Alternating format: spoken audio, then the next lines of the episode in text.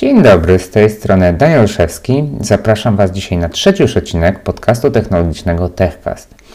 Dzisiejsze nagranie powstaje niejako z potrzeby. Nagrywam e, je, ponieważ bardzo wiele osób ostatnio zadaje mi pytania dotyczące urządzeń ubieranych, a dokładniej chodzi o smartwatche i zegarki sportowe, e, o tym, czym się te urządzenia różnią, które z nich wybrać, jakie są najważniejsze różnice i co zrobić, żeby być zadowolonym na koniec dnia z zakupionego urządzenia.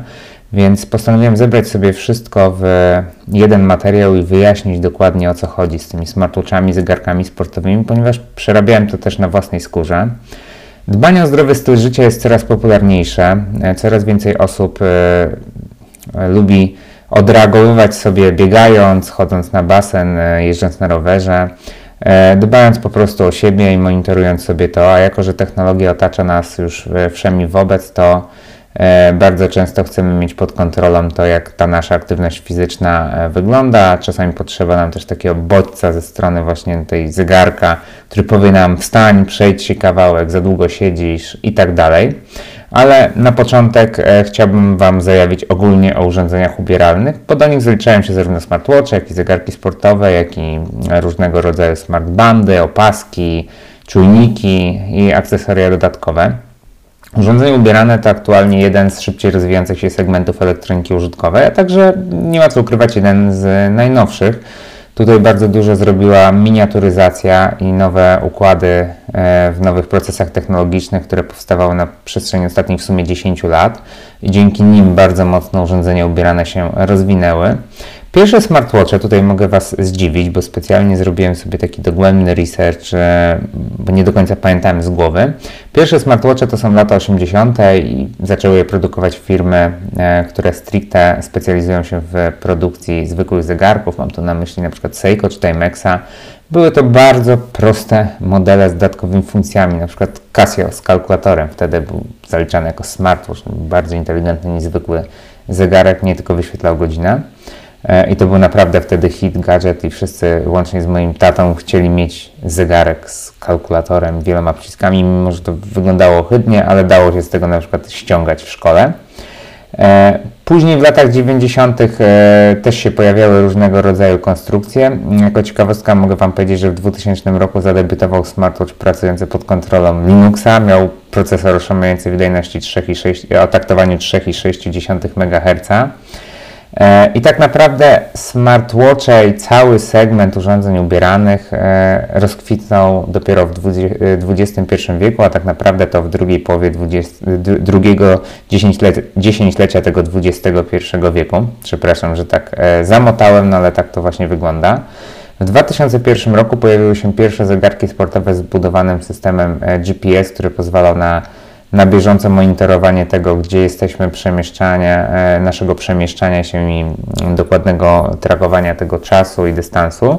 Tutaj pierwszy taki zegarek powstał e, dzięki firmie Garmin, amerykańskiej firmie Garmin, która specjalizuje się w zegarkach sportowych, e, systemach nawigacyjnych i stało się to w 2001 roku.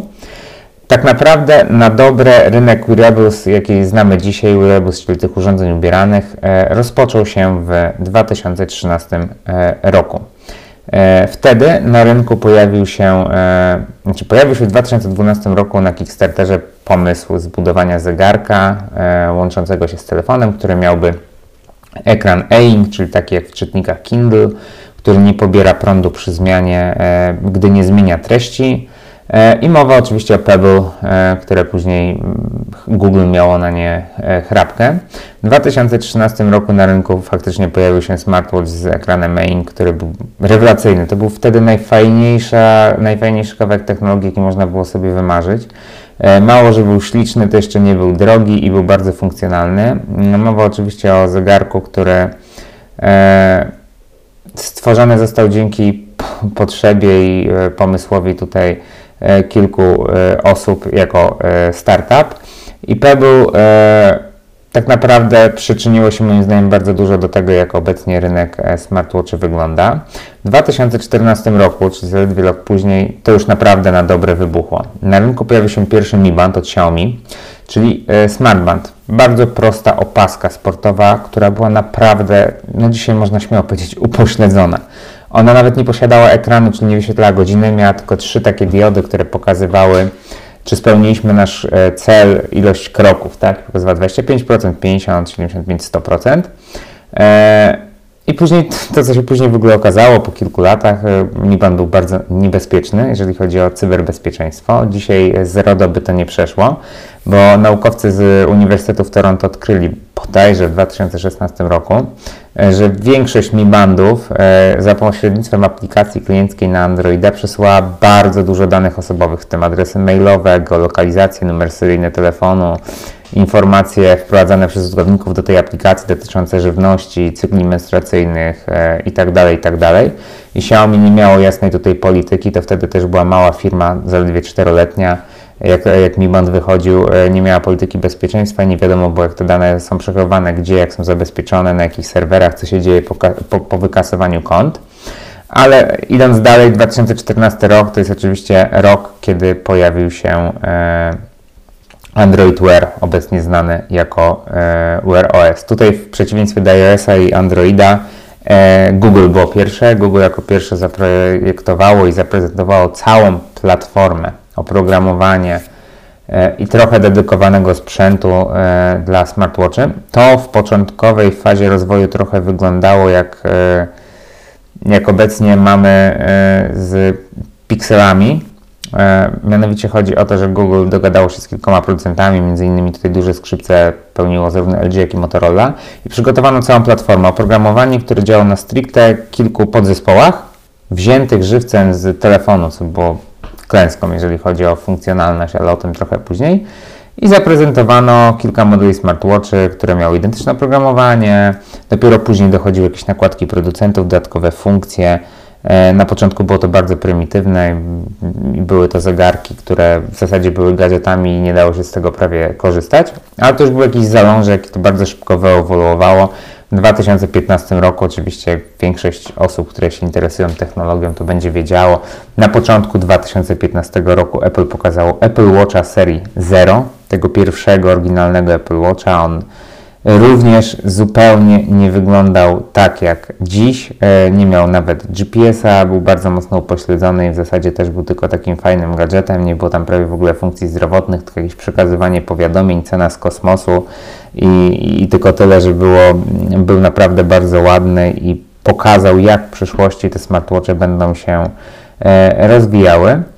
I, I to tak słowem wstępu, bo dzisiaj jeszcze o tym trochę porozmawiamy, e, ale głównym tematem dzisiejszego materiału będzie, będzie porównanie smartwatchy z zegarkami sportowymi i wskazanie tych różnic, bo zarówno smartwatch, jak i zegarek sportowy wygląda podobnie, służy prawie do tego samego, ale to prawie robi tutaj gigantyczną różnicę i ja sam się naciąłem na to i żałuję, że dopiero odkryłem to tak naprawdę półtorej roku temu, a nie ładnych 4 czy 5 lat.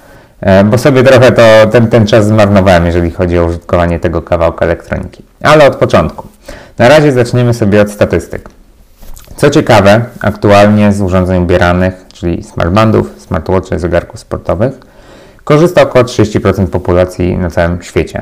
Kategoria urządzeń ubieranych wraz ze smart home'em i z VR-em notują najszybsze wzrosty rok do roku, jeżeli chodzi o liczbę użytkowników na całym świecie. I tutaj robi się ciekawie, bo najwięcej smartwatchy, e, jeżeli chodzi o populację, e, mamy w Zjednoczonych Emiratach Arabskich. Tam aż 33,4% korzysta ze smartwatchy. Na drugim miejscu są nasi e, sąsiedzi, Czesi, 31,6%, zaraz za nimi Hongkong, 30,6%, Indie, 29,1% i uwaga, na piątym miejscu jest Polska, 28,8% społeczeństwa korzysta, korzystało z tego typu urządzeń. Potwierdza to też ogólnie statystyki tego, że my jesteśmy bardzo otwarci na nowe technologie. Czasami jak się pojedzie na, gdzieś na zachód, to widać, że oni są bardzo w tyle, jeżeli chodzi na przykład o płatności zbliżeniowe, paczkomaty, odbieranie paczek z punktów i tak. My tutaj jesteśmy takim poligonem doświadczalnym dla całej Europy. I smart y, watche, zegarki sportowe czy smartbandy bardzo to potwierdzają, te statystyki, które ja tutaj wyciągnąłem, to potwierdzają.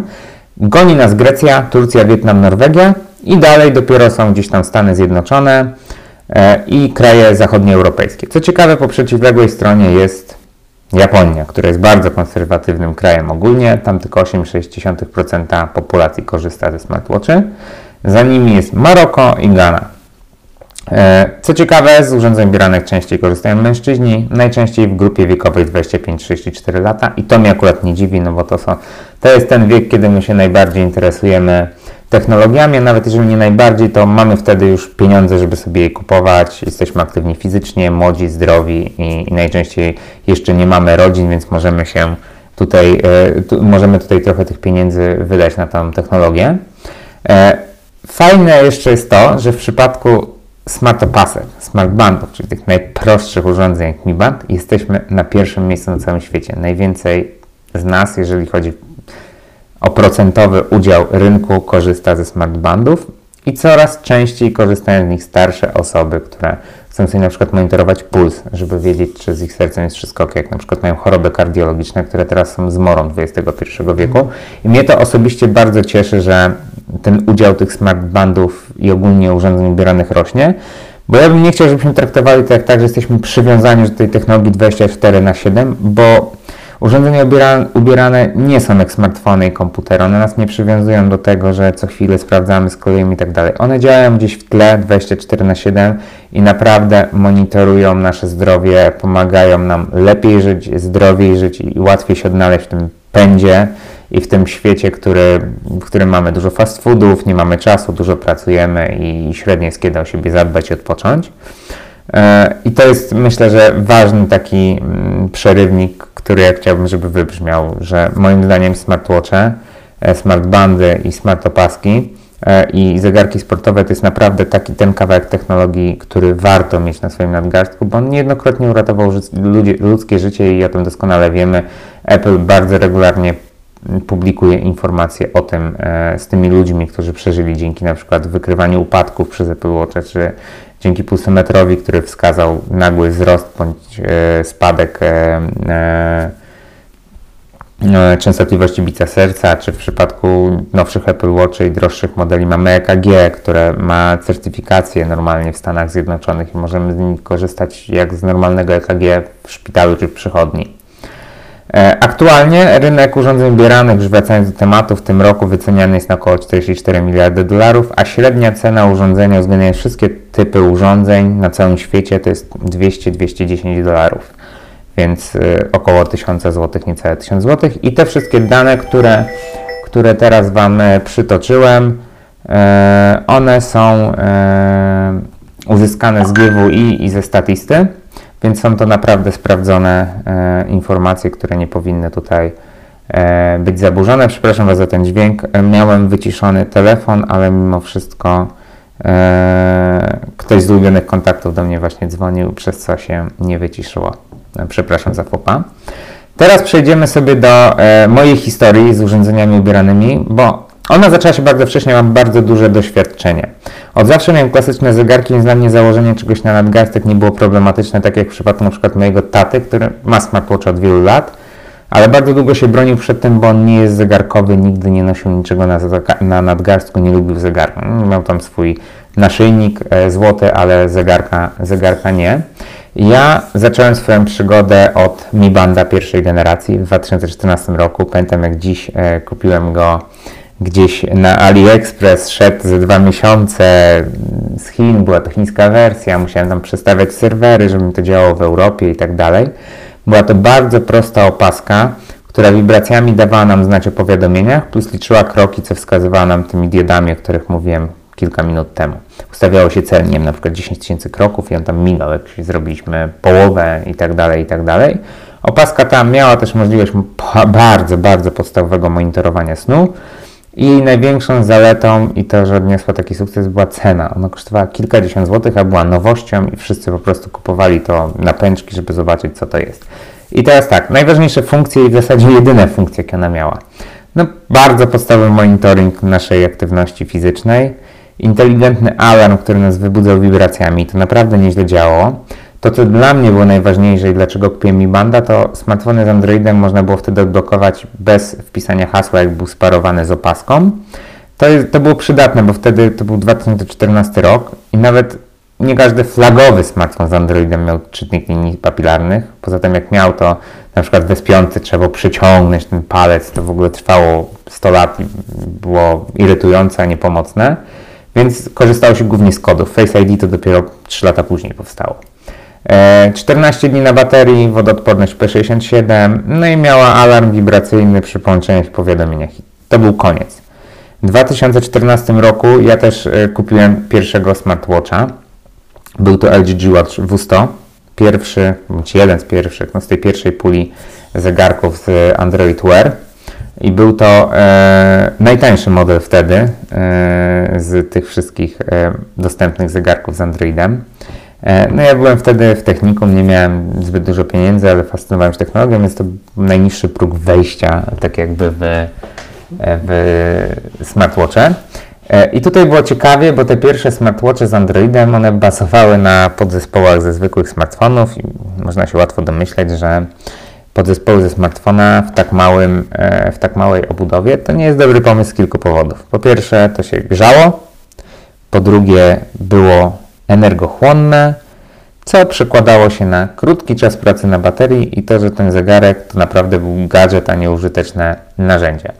E, G-Watch W100 był kwadratowy, nie był najładniejszy, nie miał pulsometru, nic z tych rzeczy. Miał wodooszczelną obudowę z certyfikatem IP67. Miał Snapdragona 400, takiego z zwykłych średniopółkowych wtedy smartfonów. Miał 512 MB, 4 GB pamięci wbudowanej, ekran Oczywiście IPS LCD, bo przecież AMOLED to wtedy był bardzo drogi w produkcji. I ten IPS LCD miał jeszcze Always On Display, więc wyobrażacie sobie, jak to dużo brało energii. 1,6 cala kwadratowy, 280 chyba na 280 pikseli, jak rozdzielczość była niezła. Całość łączyła się z telefonem po Bluetoothie 4.0, który nie był energooszczędny, wtedy nie było jeszcze Bluetootha 5.0 i to wszystko naprawdę przykładało się na tragiczną baterię. Zegarek ten był dosyć tani, on wtedy kosztował około 400 zł. Oczywiście relacja złotówki była zupełnie inna niż dziś, ale był, było to dosyć tanie urządzenie. Tego, czego nie było w G-Watchu, e, to GPS-a. Był asystenta w Polsce, Google'a, wtedy to w ogóle raczkowało. E, brakowało pulsometru, GPS, jakichkolwiek funkcji zdrowotnych, a soft był naprawdę bardzo mocno zabugowany. Ale była to najniższa bariera wejścia, wszyscy robili wow, można było wświetlać różne jakieś tam tarcze i tak dalej, no i to wtedy robiło takie wrażenie na zasadzie bezużytecznego trochę gadżetu. E, w latach 2013-2015 Samsung e, rozwijał wtedy własne zegarki o nazwie Gear, które pracowały na autorskim Tizenie tym designie, którego teraz możemy znać z telewizorów Samsunga.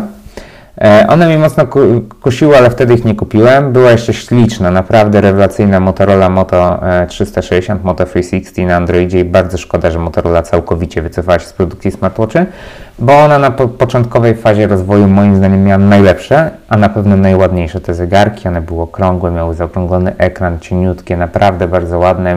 Widziałem wielokrotnie gdzieś na ulicy i strasznie mi się zawsze podobało. Zazdrościłem tym ludziom, którzy mieli je. Aczkolwiek no, one były dużo droższe od mojego LG.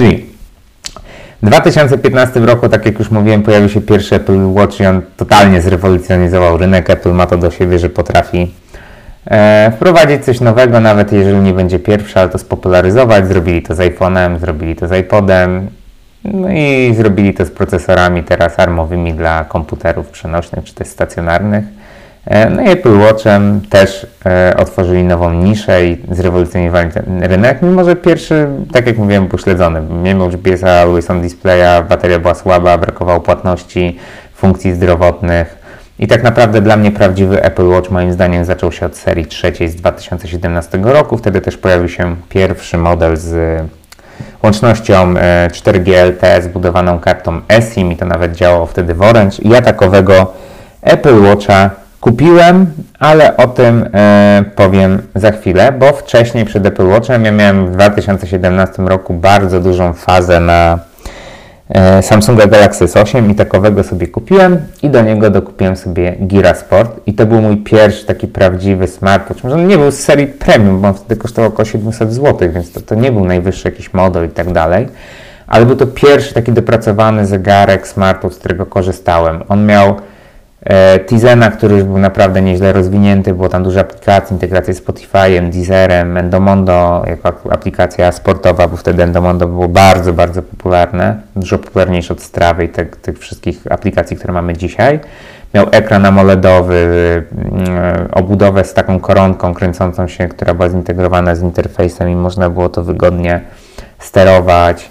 E, miał dedykowany procesor do zegarków Exynos 3250, 768 MB RAMu i 4 GB ROMu. I niestety nadal był to bardziej smartfon, więc bateria nie była rewelacyjna, ale miał już GPS-a, miał Wi-Fi'a, miał Bluetootha, można było na niego ściągnąć dodatkowe aplikacje i bateria z treningiem godzinnym po GPS-ie spokojnie jeden dzień trzymała, tam wieczorem było po 20% zapasu. I ja go miałem z pół roku i przeskoczyłem w całości na Apple'a. Kupiłem Apple Watcha serii trzeciej i był to najlepszy Apple Watch, którego miałem, będę tak sądził, przez bardzo długo. Miałem wersję z LTE Nike 16 GB. Co ciekawe, ja kupiłem wersję Nike, yy, bo mi się podobała i bo, bo biegałem e, i były dodatkowe tarcze wtedy limitowane, a wersję LTE wybrałem dlatego, że w przypadku serii trzeciej po pierwsze miała 16 GB, a nie 8 wbudowanej pęci, masowej, przepraszam, a dodatkowo y, dawali jeszcze zasilę w zestawie i jakoś pamiętam, że wtedy znalazłem ładną promocję, chyba 200 zł więcej mi to kosztowało, więc stwierdziłem, że, że wezmę. I był to pierwszy zegarek sportowy, który miał świetnie działającą muzykę, jeżeli chodzi o Spotify, żeby słuchać bez telefonu. Miał dokładny GPS, który mnie nie irytował, że co chwilę mi zrywa sygnał i pokazuje, że jestem zupełnie gdzie indziej zaraz i rozjeżdża mi całe statystyki, bo na przykład jak przebiegam sobie pod terami kolejowymi, to on się gubił. W przypadku Samsunga na przykład się Samsung się gubił, odnajdywał się gdzieś pół kilometra za, e, łapał fixa pół kilometra za tym, jak ja już wyszedłem z tego tunelu i nagle mi po naj, najprostszej linii prostej mierzył odległość, którą pokonałem, a ja nie biegłem w linii prostej. Więc tak jakby to całkowicie nie miało sensu i zaburzało statystyki, jeżeli chodzi o, o sport. E, dodatkowo Apple Watch serii 3 miał już idealną integrację, dużo funkcji, dużo apek, pozwalał na rozmowy przez telefon i bateria nadal trzyma jeden dzień z godzinnym treningiem. Ja Apple Watcha serii 3 miałem przez ponad 2 lata, jego jedyną wadą było to, że był wolny, nie był wydajny. Seria trzecia była po prostu, tam były słabe podzespoły i on, on się mulił, w sensie klikało się i trzeba było chwilę zaczekać. I przesiadłem się na Apple Watcha 5, znowu Nike Plus, tym razem już bez y, modemu LT, bo w zasadzie wyszło mi na to, że i tak zawsze dla bezpieczeństwa biegam y, z telefonem. On już był dużo ładniejszy, miał dużo większy ekran, był dużo szybszy. No i wszystko było dużo więcej i lepiej poza baterią, która była gorsza. Na dodatek po półtorej roku już przestała mi wytrzymywać jeden dzień i w ogóle gdzieś o 18 on mi mówił halo masz 20%.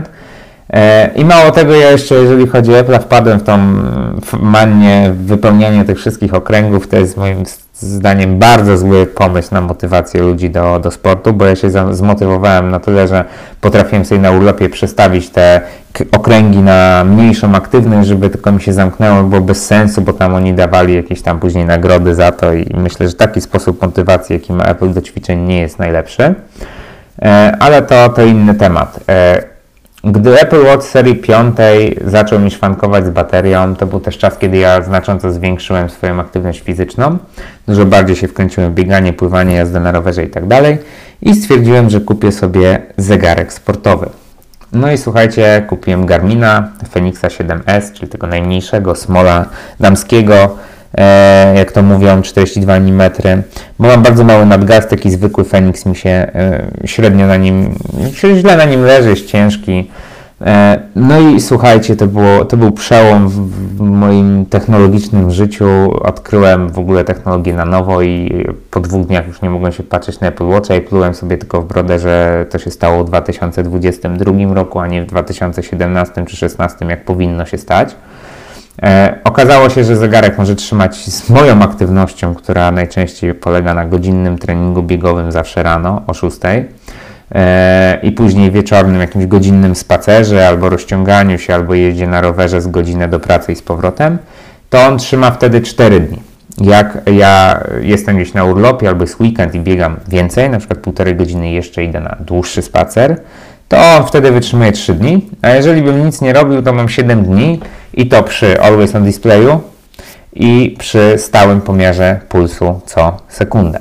Więc tak jakby Garmin Fenix 7S, którego mam teraz do dzisiaj, zaskoczył mnie baterią, funkcjami zdrowotnymi, które są bez porównania, mapami wgranymi tu na nadgarstek, e, pulpitem, który mogę sobie tworzyć na komputerze, przeglądać wszystkie statystyki, planować kursy, mam wbudowaną nawigację, milion treningów, własnego trenera, funkcję rywalizacji, asystenta regeneracji, a jednocześnie mam nadal wszystkie najważniejsze funkcje e, smartwatchowe, czyli płatności po Garmin Payu, zarówno mój M-Bank obsługuje, jak i Revolut. E, do tego mam e, Always on Displaya, mam ekran MIP, który jest czytelny nawet w największym słońcu. Mam świetną baterię i to wszystko mam w cenie porównywalnej do Apple Watcha. I tutaj przechodzimy do meritum. Po 25 minutach do, do, do, dotrwaliście do meritum tego nagrania, a mianowicie do tego, czym różni się zegarek sportowy od smartwatcha, smartwatch od zegarka sportowego. W tym porównaniu celowo omijam opaski, ponieważ moim zdaniem szkoda na nie teraz czasu, e, a też pieniędzy, bo za 300-400 zł da się już kupić spoko smartwatcha, który będzie jednak dużo bardziej praktyczny od małej opaski.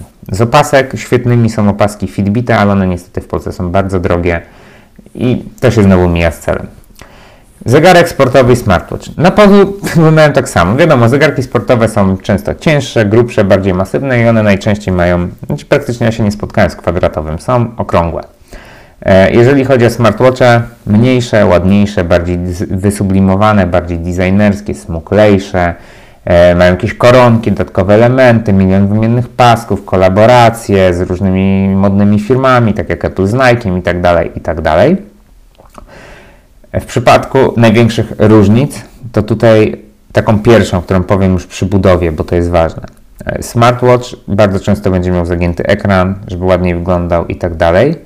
I będzie w 90% sterowany głównie dotykiem, czyli będziemy musieli palcem dotykać różne opcje, przesuwać. No w Apple Watch mam też koronkę, ale tak jakby nie da się go obsługiwać nie używając ekranu dotykowego, co jest na przykład bardzo problematyczne. W zimę, jak mamy rękawiczki, albo pływamy na przykład, czy pada deszcz.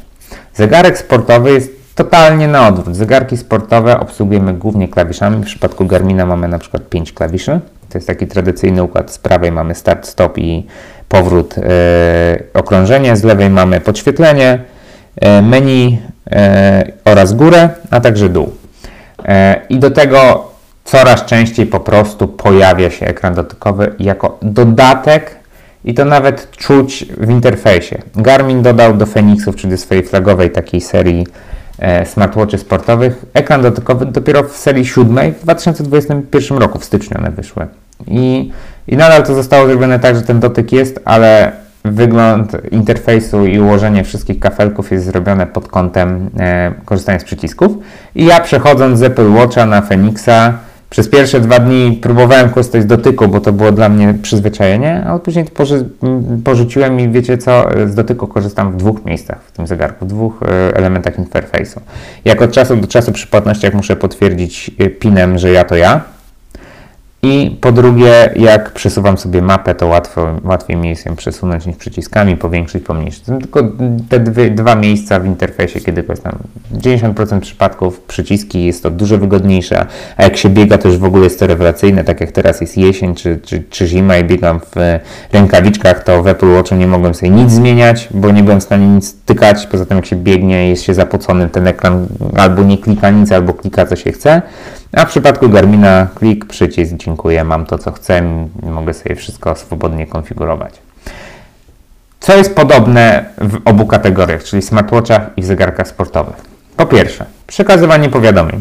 Jasne, dostajemy info z Reddita, Twittera i tak dalej na smartfonie, pokazuje nam się to na obu zegarkach. W przypadku smartwatcha mamy większe możliwości odpowiadania z zegarka, bo możemy sobie tam odpowiedzieć głosowo, wybrać więcej opcji, wejść do aplikacji i tak dalej, ale to przekazywanie powiadomień działa i tak ja z praktyki wiem, że zawsze w 90% przypadków tak odpowiadam z telefonu. Działa odpowiadanie na SMS-y, działa kontrola muzyki z telefonu, czy kontrola muzyki wgranej na zegarek. Działa synchronizacja danych y, zdrowotnych z telefonem. Mamy różne tarcze, monitorowanie podstawowych aktywności, w większości modeli mamy płatności zbliżeniowe, no i mamy łączność Bluetooth ze słuchawkami, która pozwala nam na słuchanie często muzyki wprost e, z e, zegarka. No i oczywiście Bluetooth jest potrzebny po to, żeby się komunikować z telefonem. I teraz, jakie są największe różnice? W przypadku smartwatcha. Smartwatch ma swój rozbudowany system operacyjny, dużo wydajniejsze podzespoły, które pozwalają na wyświetlanie dużo ładniejszych grafik, instalacje dedykowanych aplikacji, na przykład bankowych swego czasu Revolut miał aplikację, był Messenger na Apple Watcha, no, Uber i tak dalej, i tak dalej. Po co? Ja szczerze mówiąc nie wiem, bo to jest niewygodne i nie ma zbytnio, przynajmniej dla mnie, sensu, ale jest. Mamy lepszą integrację z urządzeniem mobilnym, szczególnie jeżeli mamy googlowy telefon, googlowy zegarek, e, zegarek z Googlem, na przykład Samsunga, albo jak mamy iPhone'a i Apple Watcha, czyli mamy tu możliwość rozmawiania, wysyłania tych SMS-ów, korzystania z asystentów głosowych, z asystenta Google, z Alexy bądź z Siri. E, mamy ładniejszy ekran. Co, co mam na myśli ładniejszy ekran? Najczęściej będzie to AMOLED bądź OLED z wysoką jasnością, z wysoką rozdzielczością, z, z wieloma kolorami. E, I on pozwoli nam umieścić więcej tekstu na ekranie, Mamy więcej bardziej rozbudowanych tarczy, jakieś fancy animacje, większą płynność. No i ogólnie wygląda ten feeling użytkowania bardziej jakbyśmy mieli mikro smartfona na nadgarstku. Jeżeli chodzi o zegarek sportowy, to ja spotykam się z wieloma osobami, które przychodzą ze smartwatchy na zegarek sportowy i sam tak miałem, które mówią, że tak jakby chwilowo cofnęły się w czasie o kilkanaście lat. To jest prawdą, jeżeli chodzi o takie przejście, ponieważ zegarka sportowych co nie jest już teraz standardem tylko i wyłącznie, bo są modele z AMOLEDem, z OLEDem, na przykład Epixy, ale bardzo często mamy ekran MIP, Memory in Pixel. To jest taki trochę miks e, e, e-inku z LCD. Jest to ekran, który pobiera bardzo mało prądu, gdy nie aktualizuje treści. Tak jakby ma wbudowaną pamięć pikseli, ale jest to ekran, który ma niską rozdzielczość, bardzo mało kolorów, nie wiem, na przykład 128 tych kolorów, i ma klasyczne podświetlenie, takie typu lampkę wbudowaną nad albo pod ekran, która się podświetla.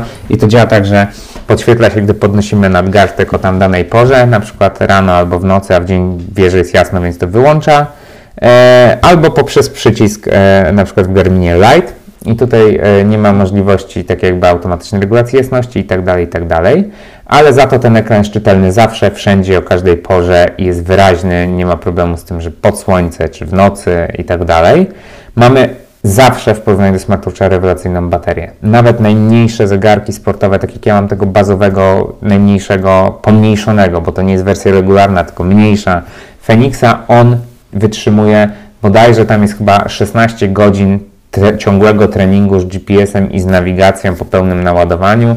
Model regularny to jest pewnie około 30, a wersje e, powiększone, jeszcze solarne, to już praktycznie nieskończoność możemy to i mówię o, o pełnej dokładności GPS-a wszystkimi systemami pozycjonującymi, oczywiście ze stale włączonym ekranem itp. itd. z pulsometrem 24 na 7 z pulsoksymetrem aktywnym, barometrem na żywo aktywnym, kompasem, wszystkim. E, I jeżeli chodzi o pulsometr, w przypadku smartwatchy nie mamy pomiaru na żywo. On robi wyrywkowo pomiar pulsu, nie wiem, raz na minutę, raz na 5 minut, raz na 10 minut, w zależności od producenta, ustawień i tak dalej, bo po prostu nie starczyłoby baterii. W przypadku zegarków sportowych mamy stały pomiar pulsu co sekundę. No wiadomo, on się na przykład nie będzie działał, jak założymy zegarek na rękę w trybie ekspedycyjnym na kurtkę w zimę i wtedy zegarek wykryje, że nie ma ręki, więc e, nie ma styku z naszą skórą, więc wyłączy nam pulsometr, żeby oszczędzać baterię. No bo to jest przydatne, jak na przykład jest bardzo zimno, idziemy w górach, e, wędrówkę mamy pieszą i chcemy mieć nawigację na nadgarstku, no to wtedy, żeby nie wyciągać telefonu i nic, to sobie robimy e, tryb, e, e, zakładamy po prostu ten zegarek na kurtkę, on to wykrywa i, i wyłącza ten pulsometr. E, sterowanie przyciskami to jest game changer właśnie podczas aktywności w trudnych warunkach, zimą, w deszczu, śniegu, w wodzie, w basenie, bo w basenie z Apple nie zrobicie nic poza stopem i startem treningu, bo dotyk nie działa, jest zablokowany, bo inaczej by klikał wszystko. E, jeżeli chodzi o dalsze różnice, mamy mnóstwo funkcji sportowych. Ja, słuchajcie, jestem geekiem i tam mocno się zawsze w to gryzam, a w Fenixie używam może z 20% jego możliwości i każdy użytkownik pewnie tak robi, że jakiś wycinek tych funkcji tylko jest dla niego potrzebny. Mamy multum rodzaju treningów, mamy budowanego coacha, trenera, e, możliwość zalogowania się do wszystkich naszych danych na stronie i na komputerze sobie wygodnie przeglądanie, wygodnie planować sobie trasy biegowe, na przykład co ja uwielbiam. E, mamy nawigację, wbudowane mapy topograficzne, które są bardzo dokładne i możemy sobie po nich planować. Zegarek nam może sam wybierać trening, wpisujemy 10 km na północ i on nam to robi, mówi nam, gdzie mamy biec, jest nawigacja, jest nadgarstka. To, co jest istotne, mamy pełną autonomię względem telefonu, czyli zegarek sportowy jest dodatkiem dla telefonu, można go parować z wieloma, ja mam Garmina sparowanego z kilkoma telefonami, się mogę przełączać. Jest on standalone, niezależny. Smartwatch nie zadziała nam dobrze bez smartfona, w sensie możemy mieć pójść na trening bez telefonu, ale chodzi o to, że on wymaga przy konfiguracji połączenia, e, stałej synchronizacji danych, no i jest mocno upośledzony, jak nie ma gdzieś przy okazji telefonu, a z zegarkiem sportowym jest e, inaczej, on może sobie synchronizować dane z przerwami, może w ogóle synchronizować, może, może w ogóle nie być połączony z telefonem, możemy synchronizować sobie dane nawet pół bez komputerem. I, I wtedy to idzie do chmury. Mamy też łączność z akcesoriami sportowymi, pasami, HR, licznikami rowerowymi, wagami, kamerkami itd. Tak e, wszystkie czynniki są dużo bardziej dokładne, no i działają 24 na 7, a nie wyrywkowo. No i zegarki sportowe projektowane są tak, żeby praktyczność zawsze wygrywała względem mm, wyglądu czy jakichś takich kwestii pobocznych. E, I teraz co dla kogo? E, ja bym taką dygresję jeszcze małą zrobił, że smartwatch to jest tak trochę, ja jestem też fanem motoryzacji, bardzo się też tym interesuję, że smartwatch jest trochę jak mini albo jakieś auto klasy premium. Każdy chce je mieć, pokazać się z nim i jest fajnym gadżetem, który można sobie dostosować do siebie, wybrać, nie wiem, jeden z 500 kolorów, konfiguracji wnętrza i tak dalej, i tak dalej, i tak dalej. A zegarek sportowy jest jak taka stara, dobra, niezawodna, zardzewiała Toyota. Jest po prostu nieśmiertelna, zawsze można na nim polegać, masz gwarancję, że zawsze dostarczy Ci potrzebnych informacji, nigdy Ci nie zawiedzie, na przykład właśnie losem zgubienia sygnału, czy przypadkowym rozładowaniem się, bo źle położyłeś na ładowarkę, e, bo w zegarku sportowym trzeba się po prostu wpiąć w gniazdo, w piny. I teraz, co dla kogo? Dlaczego mamy tak dużo smartwatchy na rynku? No mamy tak dużo tych smartwatchy na rynku, Dlatego, że one właśnie odpowiadają na potrzeby powiedzmy 75 albo nawet 90% użytkowników. Jeżeli nie jesteś bardzo aktywny fizycznie, czyli powiedzmy na przykład taka, ja bym taką granicę postawił, że biegasz 3 razy w tygodniu sobie po godzinę, tam 10 km, albo chodzisz na siłownię, absolutnie nie żadne półmaratony, maratony, czy jakieś długie treningi, hajki, chodzenie i tak dalej, to po prostu kupujesz sobie smartwatcha, on jest, e, jest ich bardzo dużo, są ładne, funkcjonalne, dobierzesz sobie, masz iPhone'a, to kupisz Apple Watcha, masz Androida, to ja bym sugerował Samsunga na Wear OSie albo jakiegoś Huawei'a. Są dużo prostsze, nie mają płatności, ale za to super wyglądają, mają rewelacyjną baterię i są dużo tańsze. I z drugiej strony zegarek sportowy dla kogo? Dla kogoś takiego myślę, że jak ja, e, osoby, która dużo trenuje i, i, sport nie jest tylko pasją albo elementem niezbędnym do zachowania zdrowego stylu życia, tylko takim naprawdę, naprawdę bardzo ważną częścią naszego życia. Tak jak u mnie jest, dla mnie sport jest mega istotny i jest dla mnie też istotny z punktu widzenia takiego work-life balance i ja się odreagowuję nas, trenując i robię tych treningów bardzo, bardzo dużo. E, I, I to dla tych osób właśnie jest zegarek sportowy. Jeżeli zależy Ci na dokładności i przede wszystkim praktyczności, jeżeli chodzi o sport, to to bierze zegarek sportowy. Ale zegarek sportowy polecam też dwóm innym typom użytkowników i to jest kazus innymi też mojego taty. E, po pierwsze osobom, które nie chcą myśleć o ładowaniu. No bo jakiś zegarek sportowy byś nie kupił, albo ewentualnie smartbanda, to to będzie trzymać na baterii, jeszcze jak nie trenujesz na co dzień, co najmniej tydzień. Nawet jakbyś kupił Feniksa z jakąś zajechaną baterią zwykłego, to on będzie ładny kilka dni trzymał. Więc to jest po pierwsze, jak nie chcesz co chwilę myśleć o tym, że o Jezu, muszę wieczorem ładować zegarek albo mi się rozładuje, to co mnie tak męczyło. A drugie to wytrzymałość. Jeżeli pracujesz w jakimś środowisku, które jest nieprzyjazne, nie wiem, wykonujesz pracę fizyczną, albo zdarza ci się gdzieś przytrzeć tym zegarkiem. Ja jestem osobą, brzydko mówiąc, przypałową, która gdzieś tam zawsze uderzy, coś zrobi i mój Fenix jest dodatkowym pokrowcu i ze szkłem. To myślę, że zegarek sportowy jest lepszym wyborem, bo tam nie stłuczesz tak, ładnie e, tak łatwo e, szkła, nie zarysujesz tak łatwo koperty. E, to będzie po prostu działało przez wiele lat. Dajcie znać, co Wy sądzicie o zegarkach sportowych, smartwatchach. E, który typ urządzeń jest dla Was lepszy? Czy podzielacie moje opinie dotyczące tych e, różnic i tego, co dla kogo? E, I z tą dygresją, znaczy z, z, z, tym pytaniem zostawiam Was. Tak jak zwykle będę wdzięczny za szczery feedback, czy się podobało, czy nie. Ja tymczasem uciekam i już myślę o kolejnych odcinkach. Cześć i do usłyszenia w przyszłości.